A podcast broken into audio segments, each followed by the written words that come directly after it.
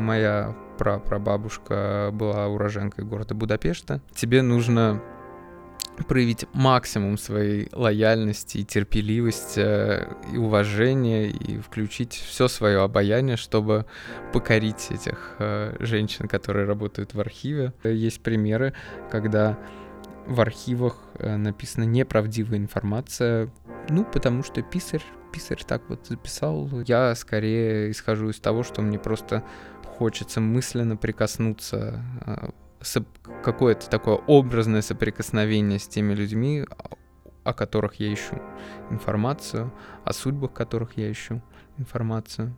Единственный Георг, который был, и того путали с Григорием 200, больше чем 200 лет тому назад. Изучая биографию сестры моего прапрадеда. Она была актрисой, э, ученицей Немировича Данченко Станиславского, ходила в первую труппу МХАТ имени Чехова.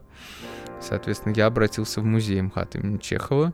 От этого, конечно, особенно дрожат руки, поджилки в какой-то степени, потому что ты прикасаешься прямо, банально процитировать строфу Бродского. Э, но мне кажется, она идеально передает именно судьбу человека, э, географии, примесь ко времени есть судьба. И хочешь не хочешь, а чем больше я узнаю, я чувствую за собой какую-то такую стену или какой-то такой замок, высящийся надо мной, который мне помогает жить в сегодняшнем дне, анализировать свои поступки, анализировать э, текущую сегодняшнюю, сегодняшний день, в котором я, собственно, нахожусь.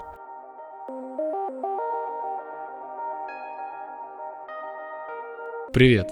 Это подкаст «Людям будущего». И здесь я не только читаю свои произведения, ко мне в гости приходят разные люди, которые проживают параллельно с нами свои жизни. Каждый из них занимается определенным делом, у них есть свои взгляды на прошлое, настоящее и будущее.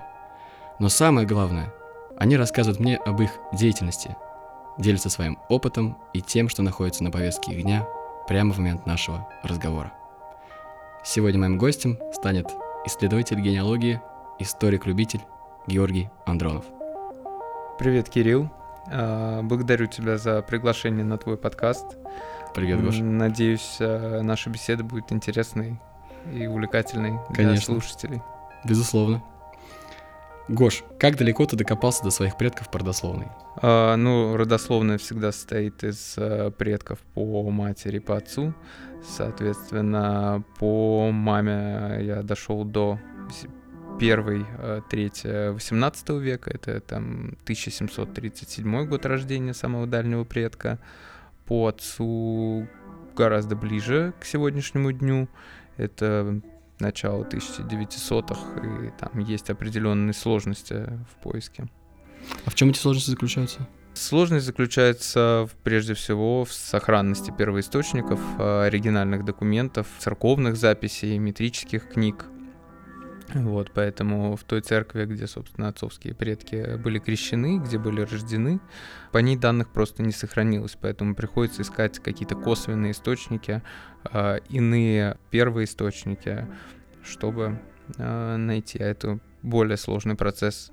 Угу. Значит, зацепки Зацепки есть. есть. Э, в истории генеалогии всегда так. Никогда не бывает такого, что зацепок никаких нет. Просто нужно анализировать то, что имеется на текущий момент, и пытаться шире просто смотреть на эту историю. А, ну, более конкретно, да в дальнейшем расскажу, как, как я искал, на, на что я опирался. Я хотел бы немножко о генеалогии поговорить. Э, поясни, что такое колено колено — это, собственно, предок, следующий, ну, дед э, и отец, да, э, это является одним коленом. Соответственно, есть поколение, это э, общность наших предков, они могут находиться в разных коленах, могут принадлежать к одному поколению. А есть, соответственно, просто колено, когда это отец, сын, дед, последующие. То есть это вообще никак не связано с поколением? Я так понимаю, да? То это поколение... связано с, а, пока... связано с поколением, Конечно, да? просто угу. а, по разным веткам генеалогического древа есть, ну, линейно, да, мы представим на уровне там прадеда. а, они могут принадлежать к разным поколениям, да, потому что поколения по-разному интерпретируются, но там оно может там поколение там разница в 12 лет, да, условно. Но исходя из колен, они могут быть на одной параллели находиться. Понимаешь, mm-hmm. о чем я? Да-да-да, я понимаю, да. Mm-hmm. Это, конечно, трудно визуализировать, наверное, для некоторых будет, но да, ну, соответственно, э, один прадед мог родиться в 1900 году, исходя из э, возраста своих родителей. Они могли его родить в 16 лет, а другой тоже прадед э, по другой ветке мог родиться в том же 900 году, но его родители родили, например, в 50 лет. Они по сути своей mm, понятно, э, да. в разных поколениях, но при этом являются на одном уровне колен. Угу. Сколько по времени вообще у тебя этот, это, этот процесс изучения? А, больше 10 лет. Я уже этим занимаюсь порядка 12 лет. Ну, специфика этого исследования заключается в том, что тебе э, на протяжении года, может быть, как бы больше информации, меньше информации. Это никогда нет в этом какой-то э, единого успеха, да, Каждый, каждую неделю я нахожу пять новых родственников. Нет, так это не работает. Поэтому... Если бы так все было легко. Поэтому э, по, по, по, поиск, он э, имеет некую волнообразность. Э, соответственно, если концентрировать эту историю, наверное, я бы до того уровня предков докопался, ну, если бы за 3-5 лет примерно, да, если бы я каждый день этим занимался, у меня не было бы там, личной жизни, не было бы работы, друзей и всех остальных аспектов жизни, которые у нас есть, вот, то за 3-5 лет, наверное, бы я до всего этого докопался. Но в, конкретно в моем случае заняло 10-12 лет примерно. Не могу не спросить тебя про желание заниматься этим. Желание возникло в 2000, начале 2010-х э, годов, даже, наверное, в 2009 году. А, на тот момент у меня была активная э, политическая повестка в жизни. Участвовал в различных митингах, э, был не согласен с тем, что происходит.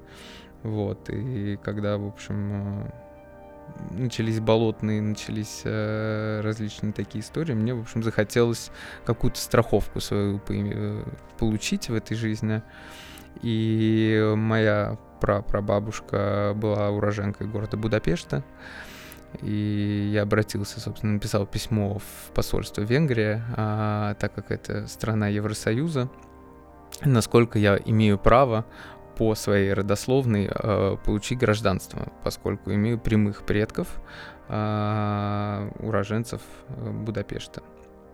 Вот, соответственно, мне посольство ответило, что, пожалуйста, ваше количество колен позволяет вам рассчитывать на гражданство. Для этого нужно пройти собеседование на венгерском языке. Я даже год изучал венгерский язык.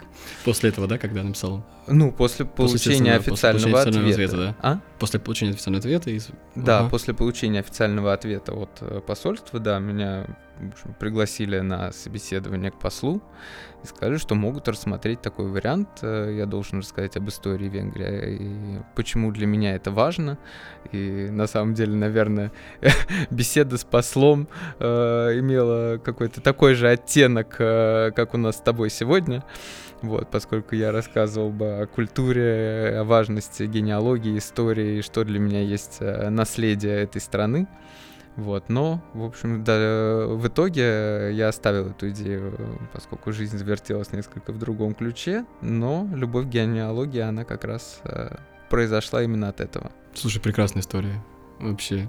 А ты один занимаешься этим в своей семье? Генеалогия — это всегда общение с родственниками, это всегда общение с мамой, с папой, с бабушками, дедушками, и это самое главное, ты должен начать с этого, потому что кто еще тебе расскажет, э, кто у тебя был э, твоими предками. Согласен.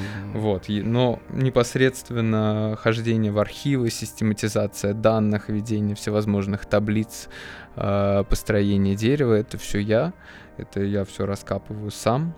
Вот, мама участвует, скажем так, в research е в интернете, просто Google, Яндекс, что, что там можно найти просто через поиск в интернете.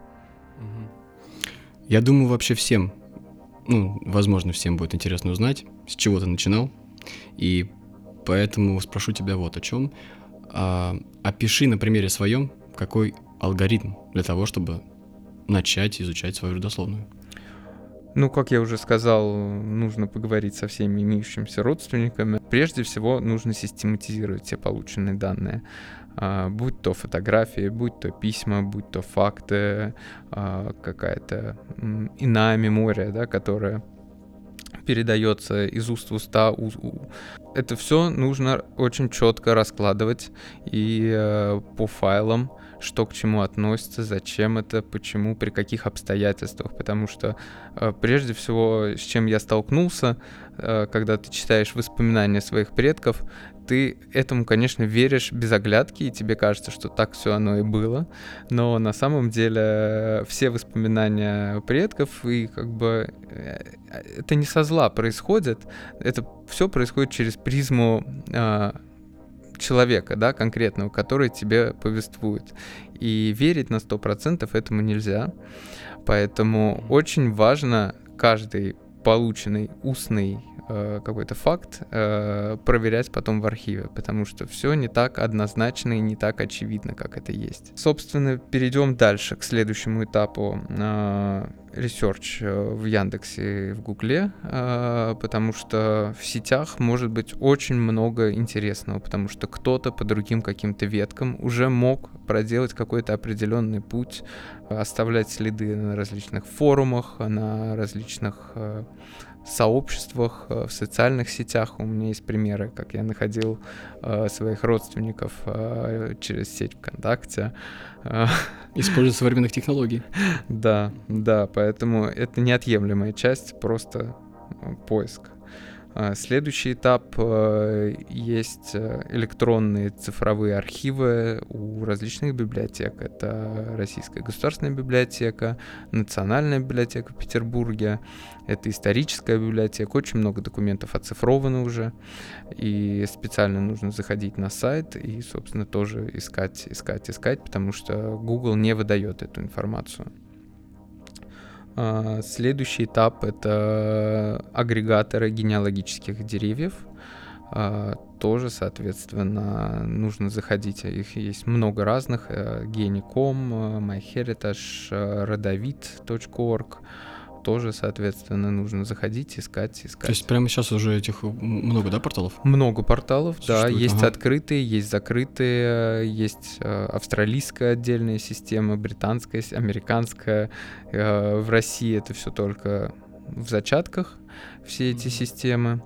Также есть очень важный форум ВГД, Всероссийское генеалогическое, собственно, древо. Там очень много искателей э, и, и людей, потомков, которые пишут просто свои запросы. Тоже очень важно для изучения. И только после того, как ты это все получил, систематизировал, э, сопоставил с теми данными, которые тебе передали твои родственники, нужно формировать конкретные запросы, что ты можешь найти в архиве. Вот по, к архивам нужно переходить вот после всех предыдущих исследований.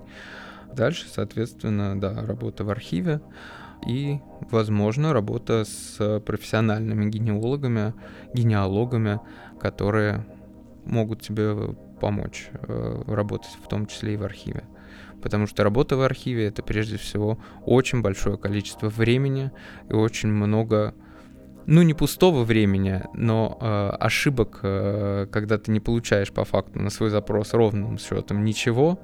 Вот из 10 запросов 5 из них точно совершенно будет пустых, а тебе придется просмотреть сотни листов, э, результата никакого не будет.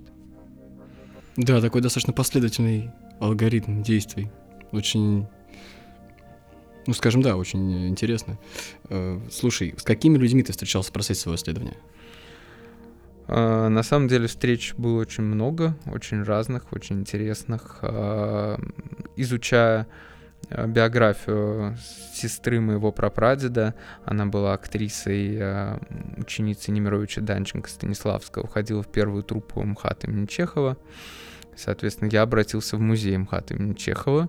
А, меня направили к историку, театроведу Ине Натанне Соловьевой. Это была реально одна из первых встреч а, вот, с человеком из каким-то специальным, к которому я обратился за историей своей семьи. Мы с ней беседовали где-то полтора часа.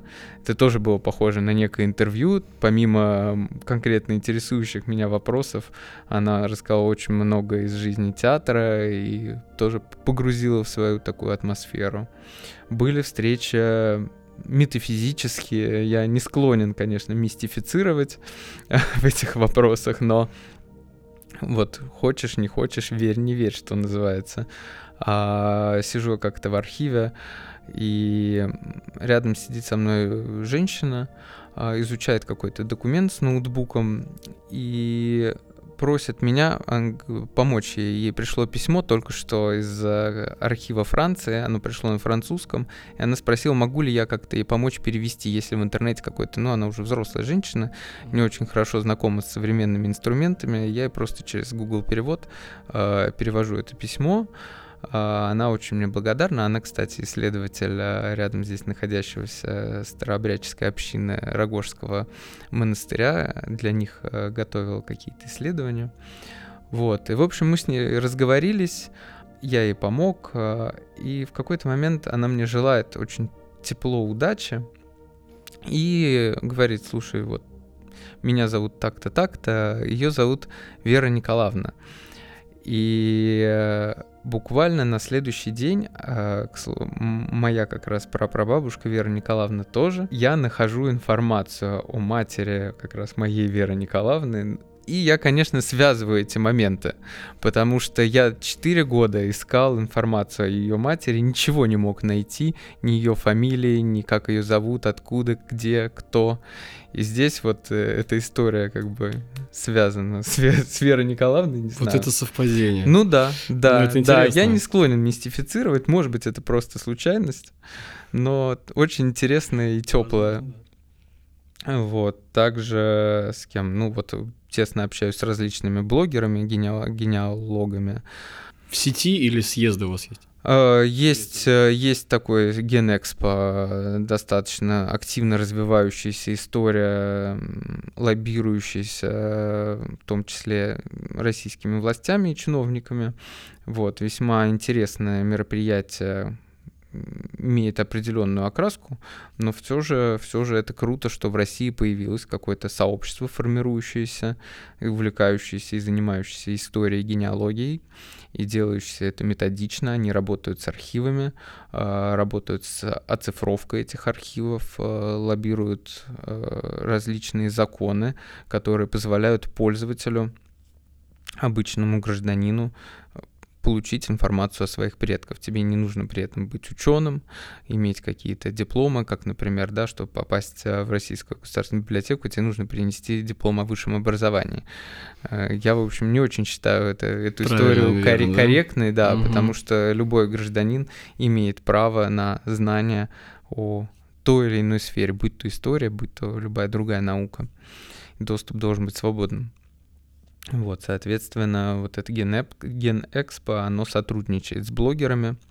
Не рекомендую общаться с фирмами по генеалогии, предлагающие различные услуги. Кстати, они попадаются в интернете Они периодически попадаются вообще. в интернете, но среди именно фирм, юрлиц, очень много, конечно, мошенников-шарлатанов. Вот. И прежде чем даже общаться с теми же генеалогами и ставить им задачу, ты должен сам погрузиться в этот процесс. Ты не можешь ставить корректно задачу, пока ты не будешь знать, куда копать, кого искать, э, потому что это все темный лес, а для незнакомого человека, незнакомого с твоей историей, с историей твоей семьи, это еще более темный лес. Поэтому все равно тебе самому придется пройти этот путь. Ты начал говорить про архивы. Что такое архив в традиционном понимании? В традиционном понимании архив, наверное, это склад документов и э, такие интересные работники я столкнулся в том числе с... То есть стереотип вот этот работает, да? Стереотип абсолютно работает, и тебе нужно проявить максимум своей лояльности и терпеливости э, и уважения и включить все свое обаяние, чтобы покорить этих э, женщин, которые работают в архиве. Их можно понять, бесспорно, потому что работа в архиве, она не какая-то супер, супер интересная, она чаще всего однообразная, если ты не исследователь по заказам, а ты просто э, работаешь э, с делами, да, да, если ты хранитель этих дел, э, ты их просто выдаешь, формируешь, пересчитываешь без конца эти листы, э, чтобы пользователи не оставили никаких своих пометок, отметок и в общем. Поэтому работа у них сложная, малооплачиваемая, и склочный характер объясняется большим количеством факторов. И, честно говоря, у нас нет на сегодняшний день э, такого общего какого-то государственного посыла эту отрасль или эту деятельность архивную развивать. Она очень мало финансируется. Вот, поэтому нужно входить в положение людей, которые там работают, относиться к их труду уважительно и приходить... Запастись терпением небольшим. Э, запастись терпением и приходить тоже с конкретно сформулированной мыслью, не просто у меня в роду купцы, а что мне теперь делать, куда мне искать? Тебе нужно самому, опять же, проделать работу, пере- прочитать описи, прочитать каталоги. У каждого архива есть инструкции по работе с первоисточниками, э, поэтому нельзя приходить э, профаном и тоже как бы ждать от них какой-то конкретной, что тебе сейчас расскажут эти тетушки, а что тебе теперь делать. Поэтому я работал с ЦГА Москвы, э, Центральный государственный архив Москвы, ну, так как мои предки, э, их достаточно много э, проживало в Москве. Работал с военно-историческим архивом, это еще, это вот максимально, наверное, самое странное место, в котором мне приходилось бывать, потому что когда ты приходишь первый раз, тебя прежде всего просят подписать э, заявление о непередаче секретных военных данных за всю историю Российской Федерации. Да, это сразу, сразу, сразу все становится ясно. Вот, как-то с архивами так все. А сложно вообще попасть туда? А, нет, в архив попасть несложно. Приходишь, получаешь временный пропуск, потом, если ты ходишь туда регулярно, получаешь постоянный пропуск. Просто обычный читательский, как библиотеку. А у тебя был опыт общения с зарубежными архивами? Был такой опыт общения с зарубежными архивами, вот, к истории о моих венгерско-чешских предках. А, я направлял запрос э, в архив э, ну Венгрии, в архив Чехии.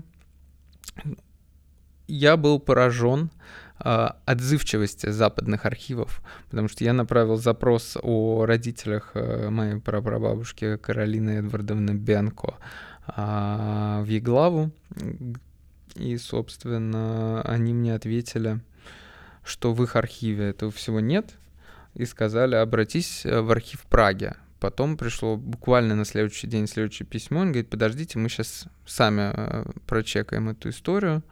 Проходят 4 дня, то есть за одну рабочую неделю они обратились к исследователю-историку в архиве Праги, позвонили в архив Вены, так как Австро-Венгрия вся эта история, э, она вся связана. Вот это оперативность. Неразделимо.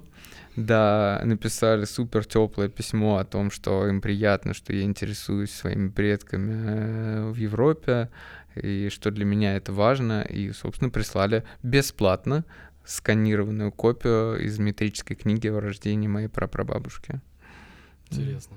Да, поэтому с архивами Европы очень интересно работать. И друг, другой, друг, другой совершенно посыл, другой совершенно вайб. Там людям хочется поделиться этой информацией. Они как-то не считают себя какими-то особенными. Идут навстречу, в общем. Идут навстречу, да. да. Слушай, а что касается поездок? А, с точки зрения архив, именно поездок в, в областные какие-то архивы или в архивы Европы, нет, специально я не езжу. Я формирую запросы или по электронной почте, рассылаю, либо сотрудничаю с генеалогами, блогерами из какой-то конкретного города, области и так далее. Некоторые генеалоги э, там держат прямо областями, у них там Калужский, Тульский, Смоленский, Брянский архив, все, что рядом, э, они специально переезжают, ездят. и всю эту информацию узнают. Э, все мои путешествия связаны скорее больше с попыткой прикоснуться к истории предков э, в городах, где они жили. Вот один из таких городов для меня это Переславль-Залесский, моя купеческая ветка, она как раз оттуда. И люди были, ну, они принадлежали к купцам первой гильдии, были почетными гражданами города Переславля-Залесского. И когда я сейчас переезжаю в этот, в общем, небольшой городок, а, я знакомый с музейщиками местными, читал там лекцию о своих предках, ну, потому что они оставили большой след в истории этого города, учреждали женские училища, фабрики, ну, в общем, уважаемые люди для этого города были, да, поэтому вот с этой точки зрения, да, я путешествую много и путешествую осознанно, потому что считаю, что прикоснувшись к этой истории, ты получаешь какой-то дополнительный виток, у тебя как-то начинают шевелиться мысли совершенно иначе, и пытаешься анализировать по-другому, да, под впечатлением от этих поездок.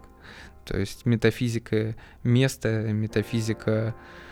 В данном контексте да, она уместна, она, уместна, она угу. присутствует, и я считаю это важно.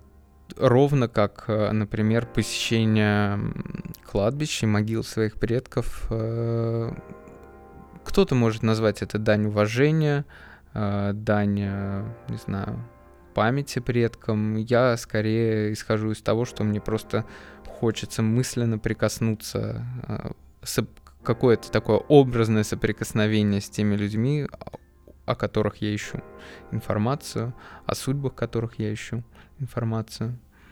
Может быть, тогда перейдем к твоим предкам? Раз уже да, тема да, зашла. Да, да, давай, оно уже все да. как-то рядом. Например, откатиться на несколько там, ну, в смысле, на, на век назад, например. Что бы ты рассказал о своих предках, о предках нам? Вот если, ну, там, понятное дело, в, в кратком. Можно рассказать о каких-то присущих тому времени историях, да, надо начать. У меня есть все, все возможные предки с точки зрения социально-классового устройства. Это и крестьяне, это и мещане, это дворяне, купцы вот и духовенство. Да, и, и мне очень нравится на самом деле эта история, потому что настолько многообразна э, была жизнь в этих разных классах. И на сегодняшний день, конечно, э, это все представляет меня сегодня. Я вот, честно говоря, не могу себе представить, э, как бы без той или иной ветки, или там считаю, что, например, вот у меня есть крестьянская ветка, и мне неинтересно, а чем они занимались, кто они такие были. Нет, неправда. То есть тебе много всего разного да. от этого разный спектр. Абсолютно, угу. да. Этот спектр будоражит мое сознание и, в общем, добавляет желание интересоваться и углубляться в эту историю. Потому что в любой семье есть э, супер классные истории, супер классные факты, э, факты, которыми можно гордиться или которыми, ну, которые нужно переосмыслить, действия, которые были совершены твоими предками. Это все влияет на меня сегодня. И хочешь не хочешь, а чем больше я узнаю, я чувствую за собой какую-то такую стену или какой-то такой замок, высящийся надо мной, который мне помогает жить в сегодняшнем дне, анализировать свои поступки, анализировать э, текущую сегодняшнюю, сегодняшний день, в котором я, собственно, нахожусь. Вот, поэтому, э, если в общем говорить о предках, то да, это как-то так. В процессе подготовки, скажу, к твоему интервью, я тебе, помню, написал про светских людей. Uh-huh. У меня просто просто так сам uh-huh. получилось, что он меня заинтересовал. Uh-huh. Вот, и я, наверное, спрошу тебя, например, светский человек из 19 века и сейчас. Если, опять-таки, учитывая твой опыт и знания о своих предках, а, ну, светский человек, э, мне кажется, что в 19 веке, что сейчас, это ну, человек, находящийся в социуме, в обществе, да, это, ну, не человек э, духовенства, наверное, да, потому что э, духовенство, оно не, никогда не причисляло себя э, каким-то светским людям.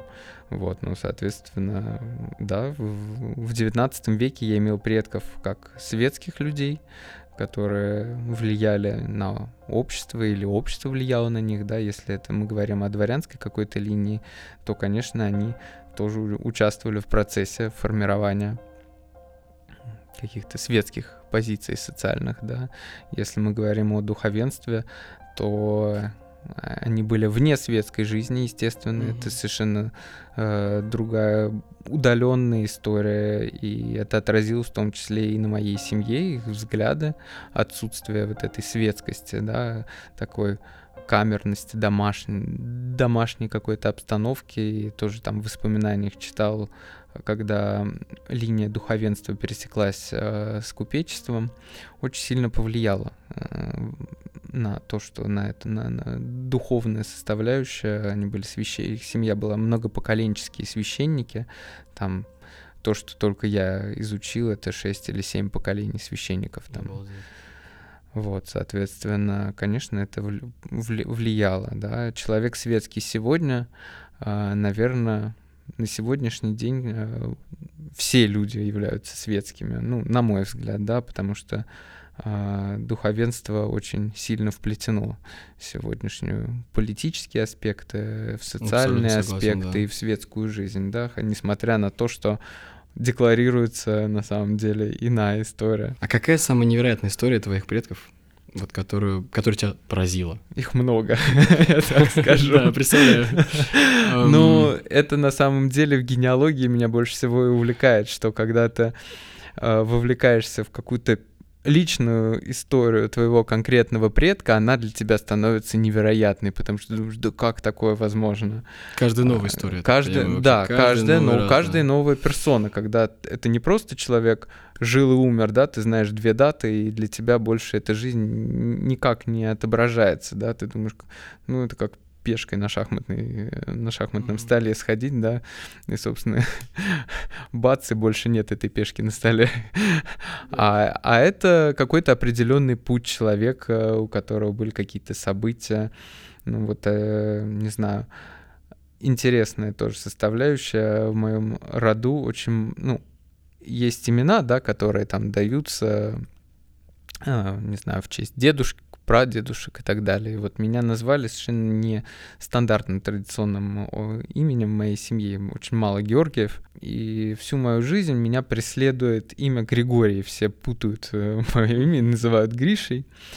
Так э, к чему я это все рассказываю? Был, был человек э, в моем роду, Георг Брунер, и все его дети, носили отчество не Георгиевич, они были Григорьевичами. Я, я смеюсь Опять над, над, над этой историей, да, что единственный Георг, который был, и того путали с Григорием 200, больше, чем 200 лет тому назад.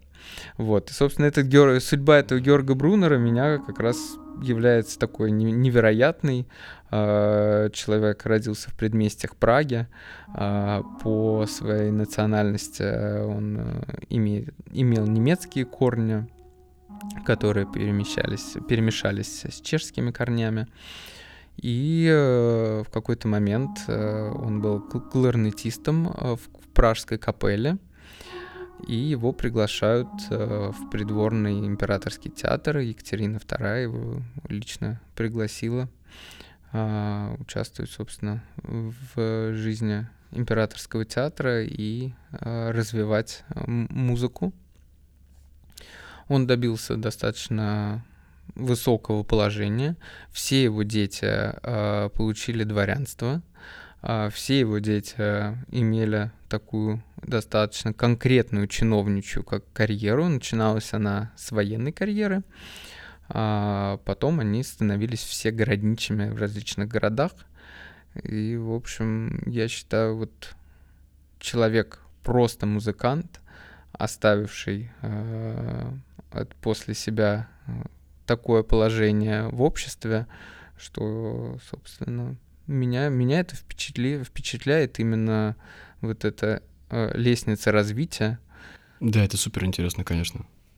Я тебя слушаю сейчас прям другая история, да, не только же в семьях были хорошие истории, были и трагические истории, были драматичные истории, истории, которые тоже меня поражают, да, вот у меня один из моих пять прадедушек, Яков Александрович Павлов, он был из дворянского рода Павловых, э, который занесен в такую дворянскую книгу.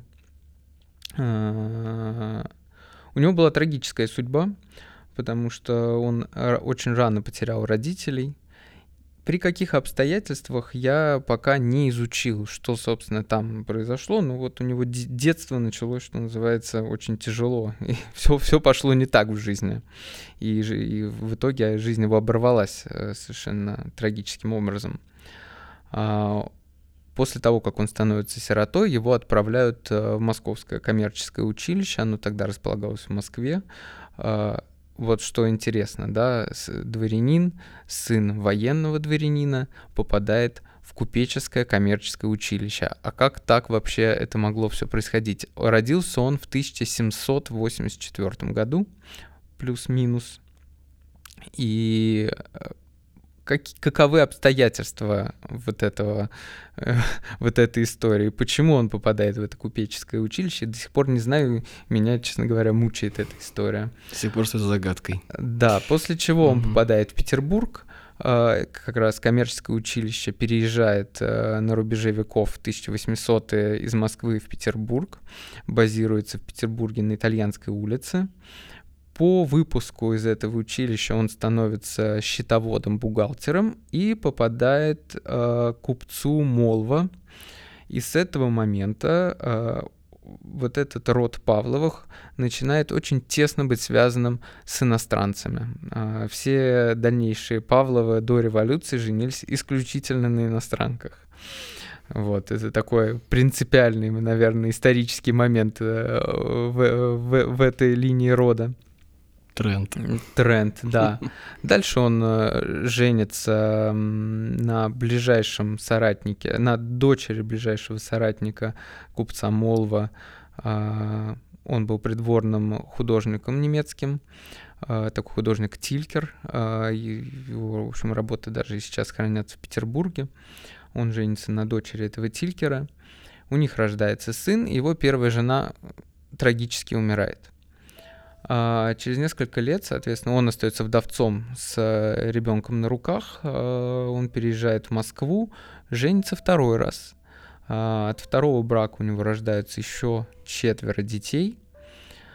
И снова вторая супруга, не дожив до 25 лет, умирает.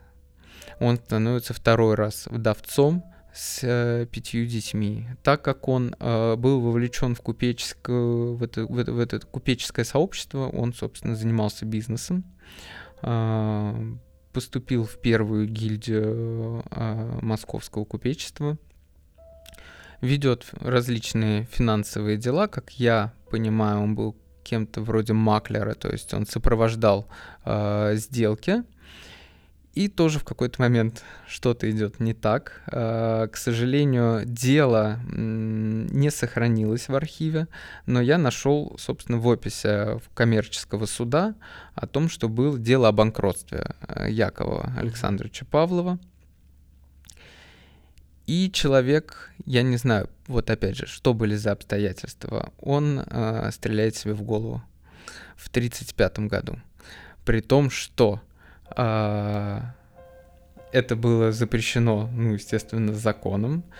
ну, как бы да. это осуждалось обществом. Конечно, да, да, да. И в метрической книге я видел запись, где написано, что самоубийца похоронен вне кладбища.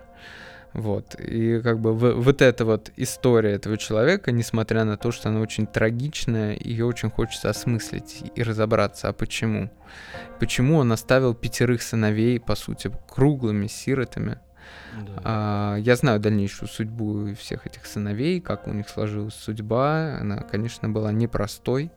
Вот. Но у меня есть предположения различные, я, у меня есть мысли, что несмотря, ну, как бы чтобы избежать э, какого-то клейма на детях, возможно, он решил таким образом уйти из жизни. Возможно, это как ну, хочется опра- найти какую-то такую... Оправдание. Ну, не, оправдание, да, не, не оправдание плохое слово. Не уместно, согласен. Да, но понять причины, что двигало человеком. Да, вот, установить причинно-следственную связь. Вот это, да. да.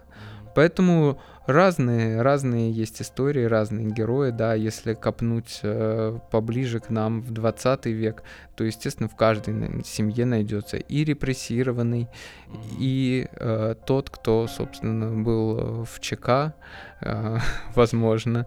Такие истории есть и в моей семье, хотя их, к счастью, немного среди тех людей, кто участвовал в терроре.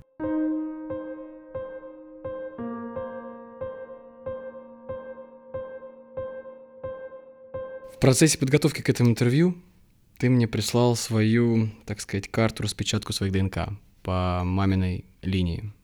Вот, я как раз хотел поговорить с тобой о ген генеалогии. Это, в принципе, я так понимаю, и есть, да? То есть эм, вот э, там разные страны, Великобритания, Ирландия на этой карте. Я вообще был поражен, на самом деле, географией твоих предков. Вот, и я бы хотел да, спросить тебя именно по ген генеалогии поговорить сейчас. Угу. Что из себя представляет этот тест? Да, как вообще... Это, то есть, как бы было отдельным, да, твоим изучением, то есть после того, как ты начал уже... Как давно ты этим вообще?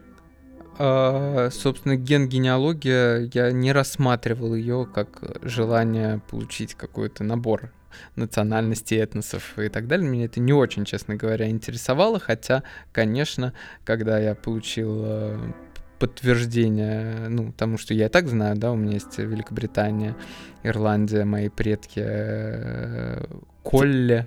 До этого уже, да, было известно? Это было известно до этого, да. Но это просто приятное подтверждение, что вот те крупинки, которые есть, я не знаю, где в теле или где, где они находятся.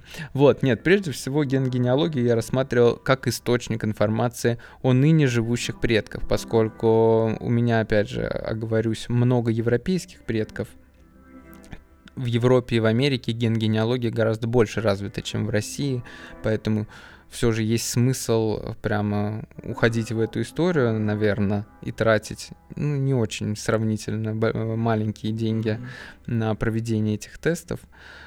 Ну, это желание найти и пообщаться с текущими потомками, а, которые могли бы как-то расширить мои знания о тех предках, либо которые жили тогда, это какие-то новые ветки, либо тех, которые эмигрировали за границу и, собственно, узнать дополнительно какие-то факты.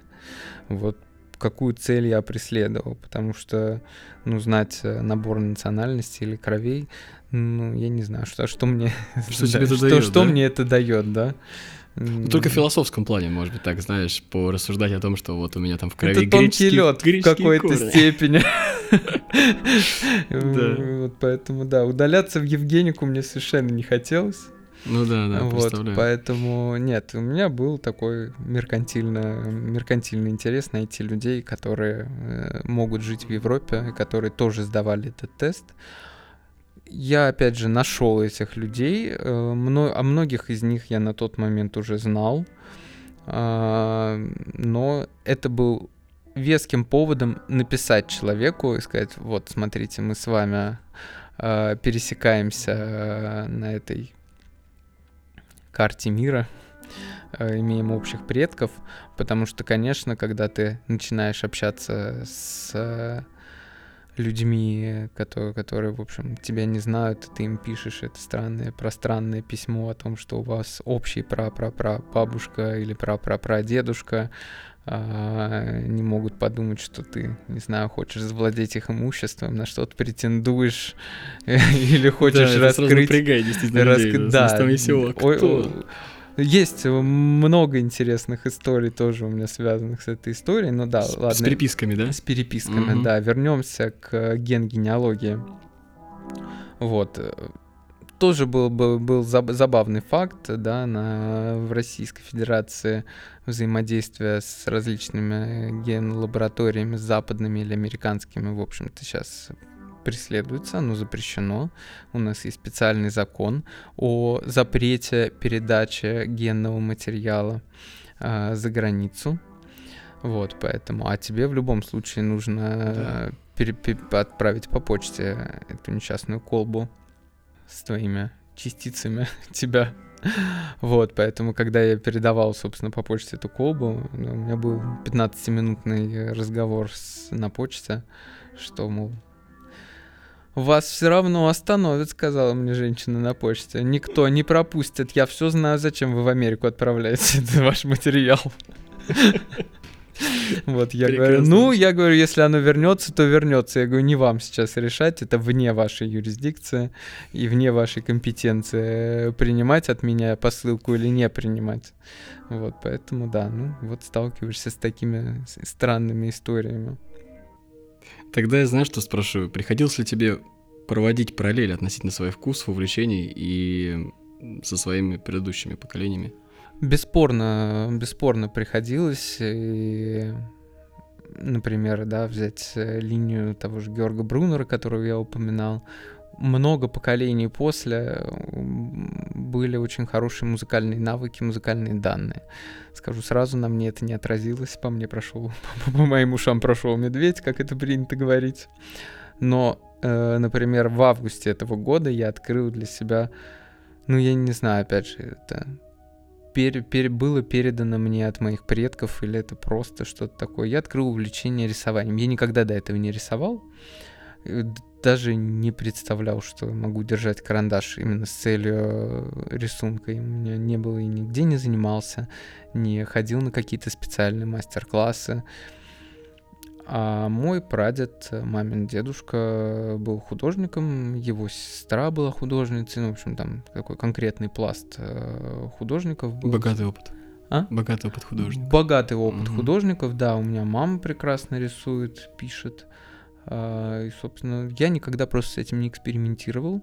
А тут у меня появился посыл, я пошел в магазин э, с художественными принадлежностями, просто вот, я не знаю, как зомби какой-то купил себе пастель, бумагу для рисования, и сел и начал рисовать, но я не знаю, как рисовать формы, поэтому я начал вдохновляться, ну, не копировать картины, да, а просто смотреть на какие-то работы великих авторов, которые мне были интересны, и пытаться на основе этого что-то сделать свое, я отправил своим друзьям, которые учились там в какой-нибудь Строгановке.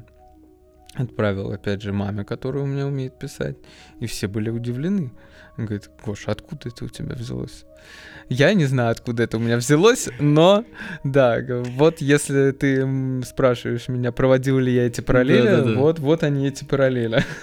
Может быть, э, это просто просто так. Сиюминутный порыв, а может быть и нет. Сиюминутный порыв, да, но все равно, может, мне кажется, что, э, естественно, есть насмотренность какая-то, да, естественно, там я ходил по музеям, у меня есть э, короткое любительское искусствоведческое образование, в общем, мне это все всегда было интересно.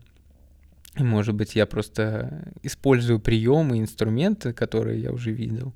А может быть и нет, может быть, мой прадед как-то поучаствовал в этом. Не знаю. Вот ты начал говорить про то, что у тебя богатый опыт художников, да? А вот если посмотреть на твоих как раз-таки предков, много ли каких-то последовательных совпадений, имею в виду каких-то общих моментов, присущих вот им и передающихся из поколения в поколение? Ну, наверное, мы будем говорить э, в данном вопросе о деятельности моих предков и о том, как эта деятельность могла Да-да-да. передаваться дальше. Ну, опять же, да, спроецируем на сегодняшний день на меня. Э, одно, одна из ветвей моих предков, как раз Павлова, они занимались э, купечеством, вели бизнесы, но не как купцы, а скорее это были какие-то такие, участвовали в корпорациях того времени. Э, где-то они были учредителями, где-то были акционерами, где-то были наемными топ-менеджерами, как сегодня выражаются. А, и в том числе они активно участвовали в строительстве российских железных дорог. Вот, ну и, в общем, моя сегодняшняя деятельность э, предприним... в том, как раз я пред... являюсь предпринимателем, и одним из моих заказчиков является в том числе российские железные дороги, я в этом тоже нахожу какую-то преемственность. Да, да? интересно.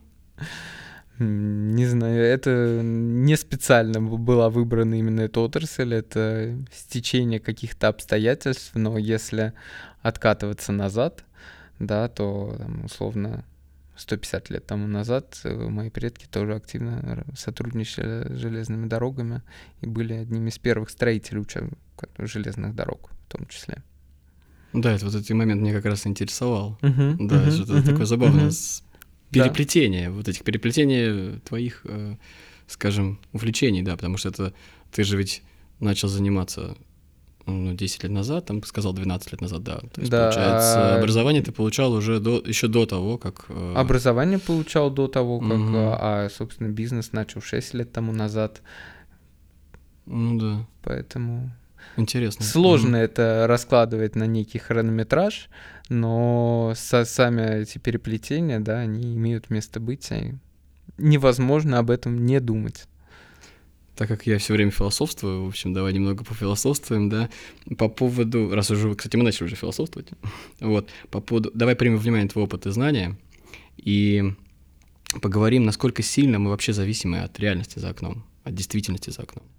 Конечно, сильно зависимы, ну, в общем, социальные, политические аспекты, светские аспекты, религиозные аспекты, это все, все находится вокруг нас, и мы живем в определенной эпохе, которая накладывает на нас какой-то отпечаток, и это взаимообратное всегда действие, да, наши действия откликаются тем или иным образом в обществе, в эпохе, в историческом каком-то аспекте.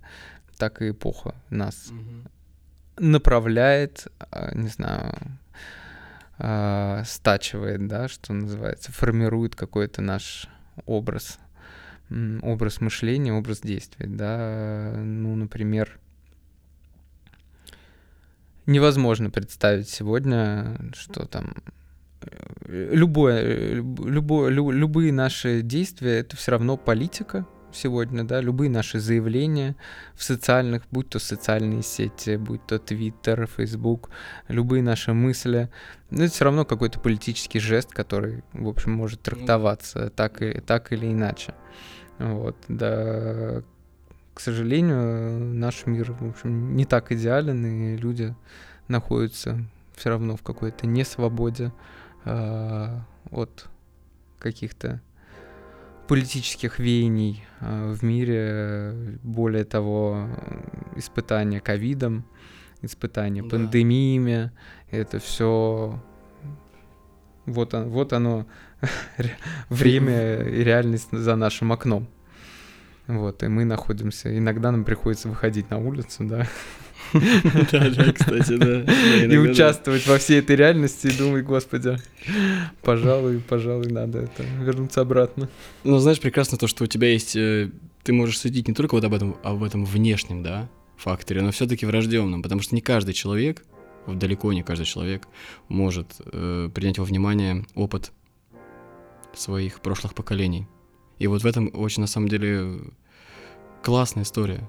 Потому что мы всегда разговариваем об этом, то, что да, там на нас проецируются внешние факторы, мы формируемся с этими внешними факторами, но при этом мы не знаем, например, в данном случае в контексте я, вот, увы, как бы я не являюсь исследователем своей родословной, что я, безусловно, буду делать, как у меня появится чуть-чуть больше свободного времени, да, э, я понимаю прекрасно, что мне бы хотелось бы узнать, почему я там, например, такой человек, почему мне это интересно. Это все-таки, ну, если вот послушать тебя, то да, здесь какие-то есть моменты такие, ну, интересные. Действительно, связь какая-то с прошлым существует. Это Врожденная, я имею в виду. Формиру... Безусловно, но, естественно, не только это, да, да, да это формирует понятно, да. твою сегодняшнюю личность да, конечно, или мою конечно. сегодняшнюю личность. Это один из аспектов, э, да, но история, конечно, она участвует в этом процессе. И не знаю, знание об этой истории формирует меня как личность или просто вот Даже если бы я о чем-то не знал, это как-то на меня, например, имело влияние. Не могу ответить на этот вопрос.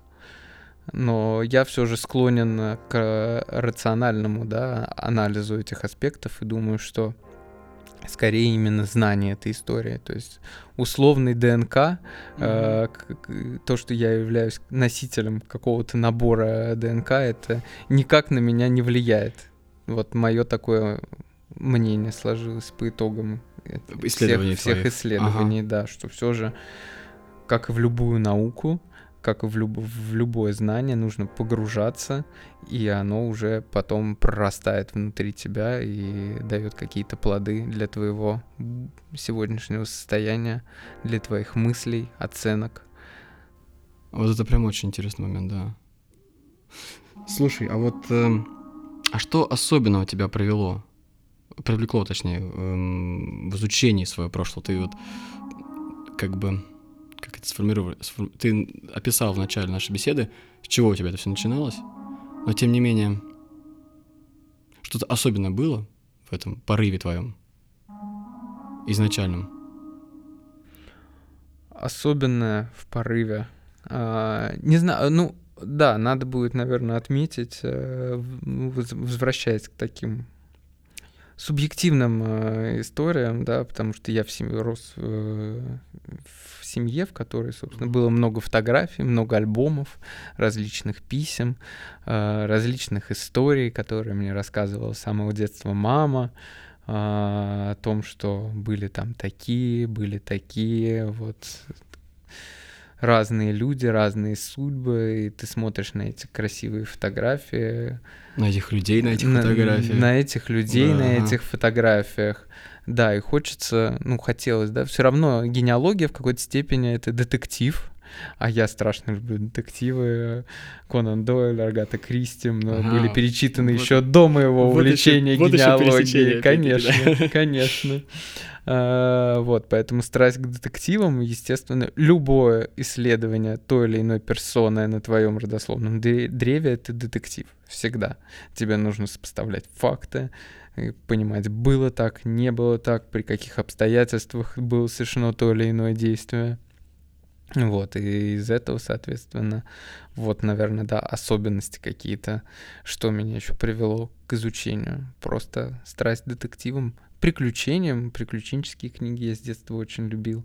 А, очевидно, в истории моей семьи этих приключений было очень много. Ну, например, параллель а, банальная с 15-летним капитаном Жюль Верна, mm-hmm. который путешествовал на корабле. Mm-hmm. У меня тоже были э, как раз британские мои предки. А, их мореплавание, э, они переплывали, собственно, занимались торговлей между Россией и Англией. И, наверное, в 1763 году примерно, вот, собственно, первый Вильям Колли э, прибыл в Санкт-Петербург, в порт Кронштадта. И вот эти, да, э, его внучка даже родила, одна из его внучек родилась на, на корабле, и, собственно, остались эти воспоминания.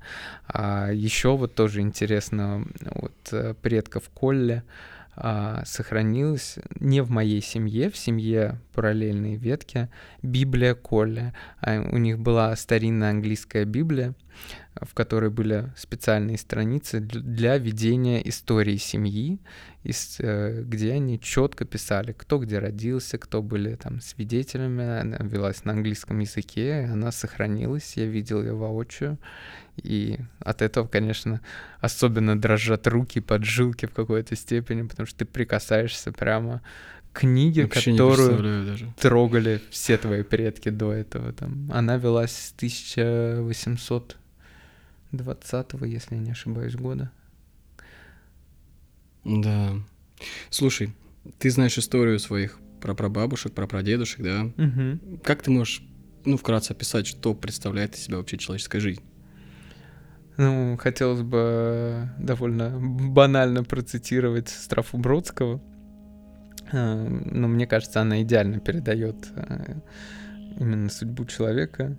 Э, географии примесь ко времени есть судьба. А вот, собственно, для меня это и есть человеческая жизнь, да, это географические аспекты, э, то место, где мы родились, то место, куда мы переезжали, при каких обстоятельствах это было. Это ни в коем случае э, не рождение и смерть, потому что эти две даты тебе ничего не дают. И поэтому я призываю, на самом деле, всех не просто заниматься генеалогией, построением там, этого дерева из большого количества э, родственников, их могут быть сотни, могут быть тысячи, это древо у вас будет разрастаться, но призываю прежде всего углубляться в судьбы и в личности каждого человека, потому что только это и несет как раз ценность для нас сегодняшних. Абсолютно согласен, абсолютно. Очень важно. Люди — это не просто рождение и смерть. Люди — это их действия, их поступки, их мысли. Очень круто, если вы найдете какие-то переписки, какие-то мемуары. Вот я, мне повезло, я столкнулся с этим в начале своего пути, своего исследования — а, собственно, мне прислали а, мемуары моей сестры, моего прапрадеда, который эмигрировал из России в 22 году. У нее была тоже весьма увлекательная судьба. Она пережила а, 20-е годы гражданской войны в Крыму, когда была резня, собственно, красными белых. А, они с мужем покинули Россию навсегда. Потом я находил ее письма, а, вот, собственно, музей МХАТа, она переписывалась к Нипер Чеховой. Вот, и, собственно, оставила после себя 300 страниц чистого текста об истории своего детства, об истории своей семьи, об истории театра. их, э, я их узнал благодаря тому, что МХАТ э, публиковал, э, собственно, эти мемуары. Вот это ар- артефакт. Вот это артефакт, да. И благодаря как раз знания об ее иммиграции я нашел своего кузена, да, ну это такое общее название кузен, потому что определить э, степень родства в какой-то момент достаточно уже сложно. Ну можно, конечно, да, там эту многоюрность братьев и сестер определять. Э, это тоже, кстати, к вопросу о коленах и поколениях. У меня есть родственник, который является абсолютным ровесником моей мамы, но я ему прихожусь пятиюродным дядей при всем при этом.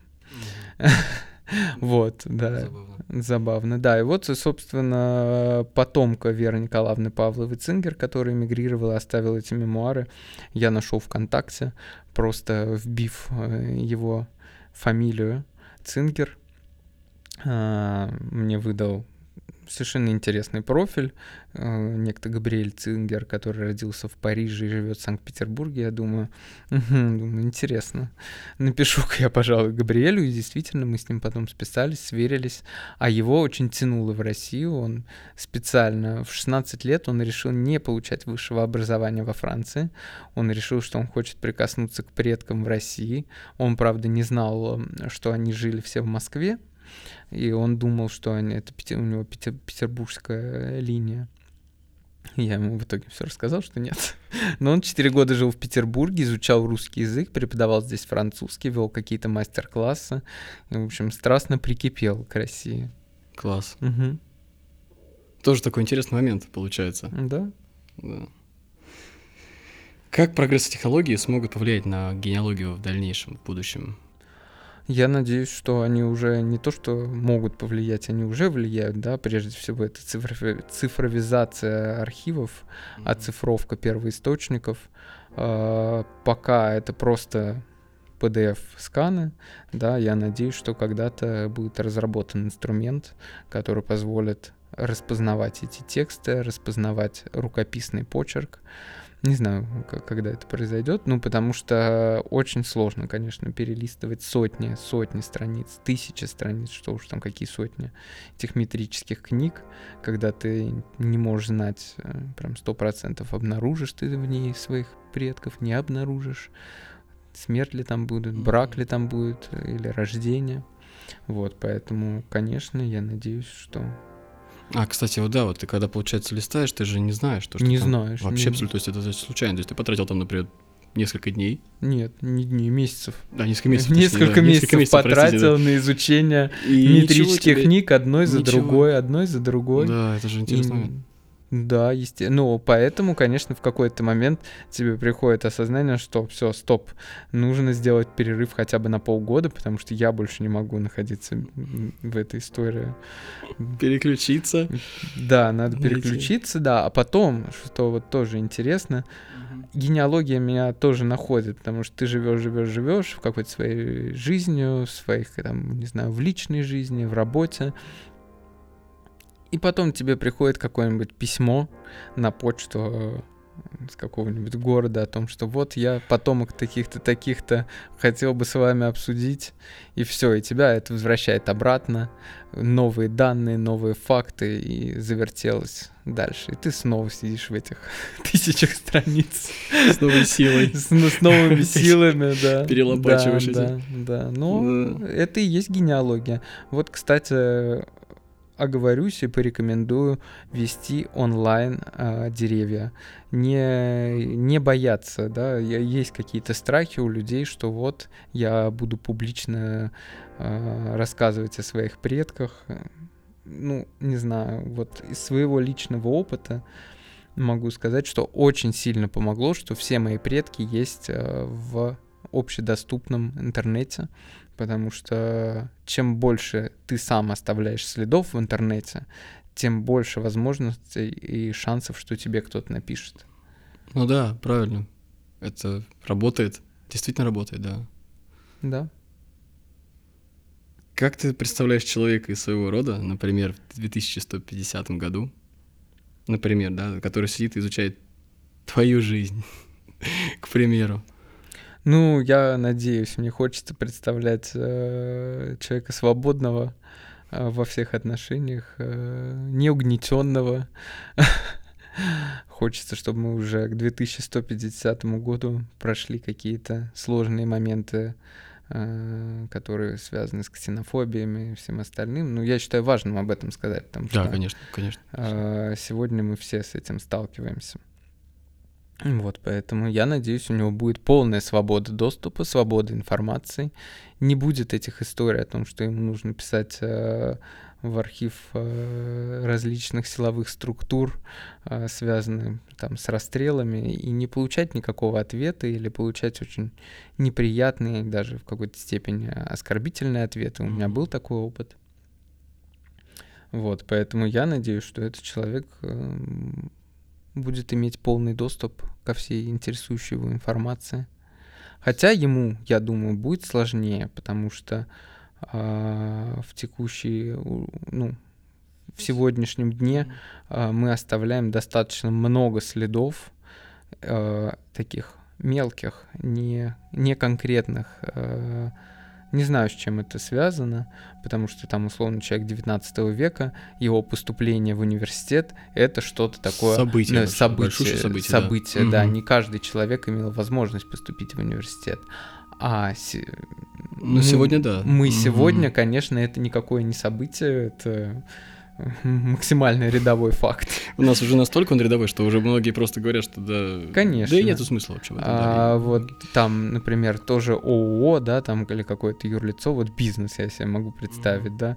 Да, господи, этих контор Никанор э, тысячи и миллионы, да, сейчас находятся зарегистрированных, и вот этому несчастному человеку в 2150 году будет гораздо сложнее, чем мне, потому что тогда торговых домов было гораздо меньше, и все эти торговые дома, в общем, они остались как-то э, в архивах, их деятельность можно проследить, а ему, я думаю, будет очень сложно. Плюс э, да, последняя перепись, которая была, да, которая 99% процентов, э, процентов населения вроде как охватила, как нам сообщил Росстат.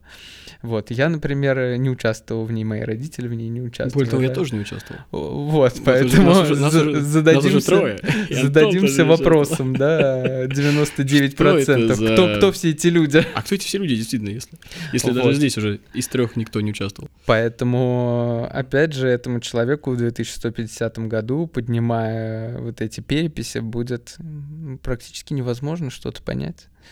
Вот, поэтому надеюсь, надеюсь, что не будет искажения реальности, искажения истории, замалчивания какой-то неприятной истории. Он не будет с этим сталкиваться, вот как я хотел бы видеть себя угу. генеалогию в 2150 году. Я тебя в заключение спрошу, э, что бы ты вообще людям сказал?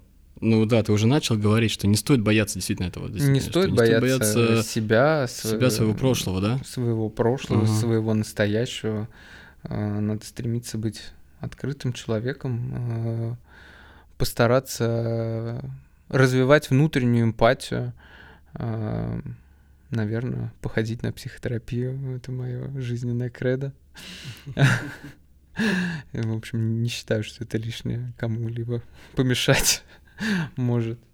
Но ты научился, да, справляться вот с этим, э, я хочу сказать, э, с любыми сведениями, которые, пускай даже не какие-то эмоциональные будут эти, ну, то есть они как бы отпечатки, естественно, несут какой-то моральный. Я не могу или... сказать, что это мне приходится справляться. Mm-hmm. Я принимаю факты теми, которые они есть, и мне интересно узнать, плохой или хороший ли человек. Мне интересно все. Поэтому я не переживаю, собственно, я не несу никакой ответственности за действия тех людей. Да, абсолютно верно. Это и, прошлое, оно было именно таким. Да, и mm мои потомки не будут нести э, никакой ответственности за мои действия. Я хочется в это верить, по крайней мере. Но как бы, да, мы все проживаем ту жизнь, которую мы проживаем. Поэтому хотелось бы сказать людям будущего, будьте собой и несите в мир побольше добра, свободы. И не забывайте истока своего. Не забывайте конечно, своего да. истока, конечно, да. Я всегда заканчиваю блицем. Окей. Сегодня тебя тоже спрошу. Человек, человечество, хочу так сразу же говорю, человечество — это случайность? Это алгоритм. Интересно. А ты веришь, что у человека есть душа? Да, верю. Угу. Жизнь — это игра? Да жизнь — это программа? Ну, как я уже сказал, это алгоритм угу. определенных набора неких случайностей, да, которые выстраиваются потом в программу, возможно, некую. Ну да, мы, мы все, э, наши сегодняшние действия влияют на э, завтрашнюю реальность, поэтому да, программ, мы программируем сегодня завтрашний день, конечно. Классное заключение. Э, твоя настольная книга на данный момент, если такая имеется? В разрезе этой истории пусть это будут мемуары различных предков.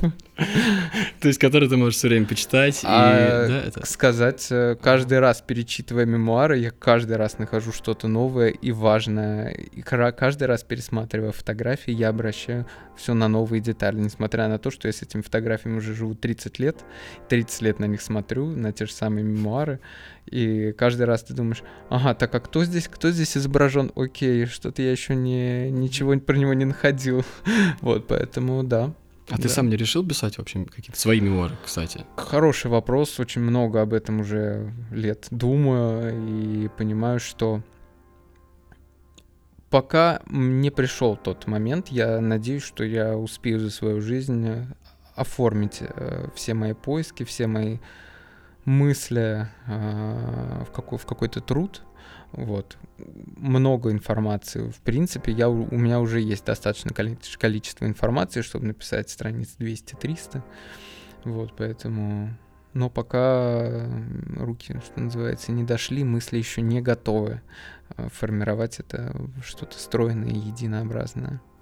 Ну, идея, однако, уже есть. Идея да, есть. Да, есть потребности, больше скажу, да, потому что внутри это все не может просто так жить, оно требует вырваться наружу. И еще раз благодарю за участие в подкасте, потому что делиться всем этим страшно интересно и страшно увлекательно. Да, общаться на эту тему вдвойне интересней. Ты знаешь, да, это вообще увлекательно и удивительно. Саундтрек твоего жизненного пути на сегодняшний день. Пусть будет Queen Don't Stop Me Now. Конечно же. Да, она, кстати, очень сильно вяжется с твоим, если, своей исследовательской деятельностью, кстати. Ну и с моей жизненной повесткой актуальной mm-hmm. тоже вяжется, в общем, да. Ты сказал, что как раз про, мы с тобой говорили про книгу сейчас вот Э, ты знаешь, а ведь это ведь могло, может послужить правдивым описанием тебя самого. Это как вот, э, ну, чтобы, как бы ты говорил, чтобы у будущих наших, так сказать, э, поколений не было путаницы в этой всей Мгм. истории. Может быть, действительно, вот этот, ну, не знаю, как не писать, мемуары, дневник, свой личный о себе, о тем, кем ты был, что ты сделал. То есть хотя бы какая-то запись такая действительно честная. И как ты себя оцениваешь, она могла бы послужить вот этим вот эм, действительно правдивым описанием действительности, которая есть. Поделюсь своими мыслями на этот счет, потому что не, не считаю, что мемуар, к мемуарам применим термин честно, потому что все, что ты пишешь, все, что ты создаешь, это твоя призма, твое восприятие. Оно не всегда а, является честным. Не потому, что ты хочешь соврать, а потому что э, ты искажаешь э, ту или иную реальность. Поэтому это будет не то, что честная, да, какая-то книга. Честно, я могу изложить факты из архива. Вот. Сухие Мгм. факты. А, вся остальная аналитика, она, ну, просто послужит э, будущим поколениям какому-то портрету моему дополнительному, да, наверное, это вот так вот э, правильнее будет сказать. Да, то есть человек э, будущего а, более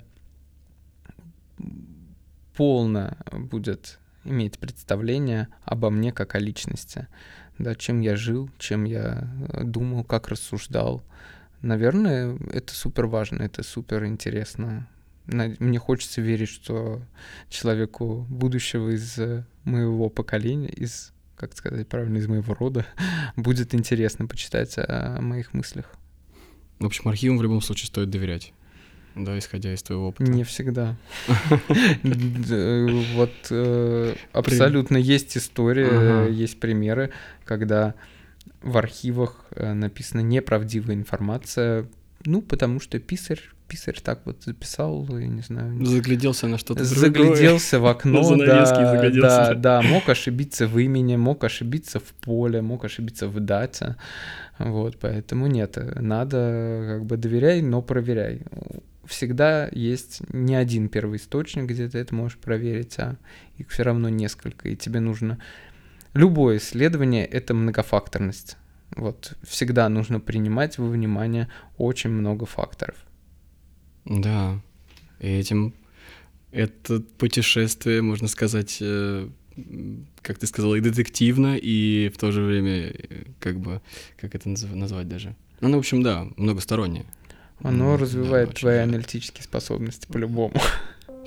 Я хочу тебе сказать спасибо, что ты сегодня пришел. Спасибо тебе за приглашение. Это было очень увлекательно, я считаю. И успехов тебе не останавливаться, да, искать дальше. Все-таки я думаю, что все получится. Совершенно точно все получится, и в свою очередь, э, если ты захочешь э, заняться э, этим мероприятием, исследованием, всегда обращайся. Правда, помогу, расскажу в каких-то конкретных деталях. Я уже взял на заметку. Договорились. Это был Георгий Андронов на подкасте «Людям будущего». Меня зовут Кирилл Коба. Не бойтесь искать. Вот. Всем хорошего настроения.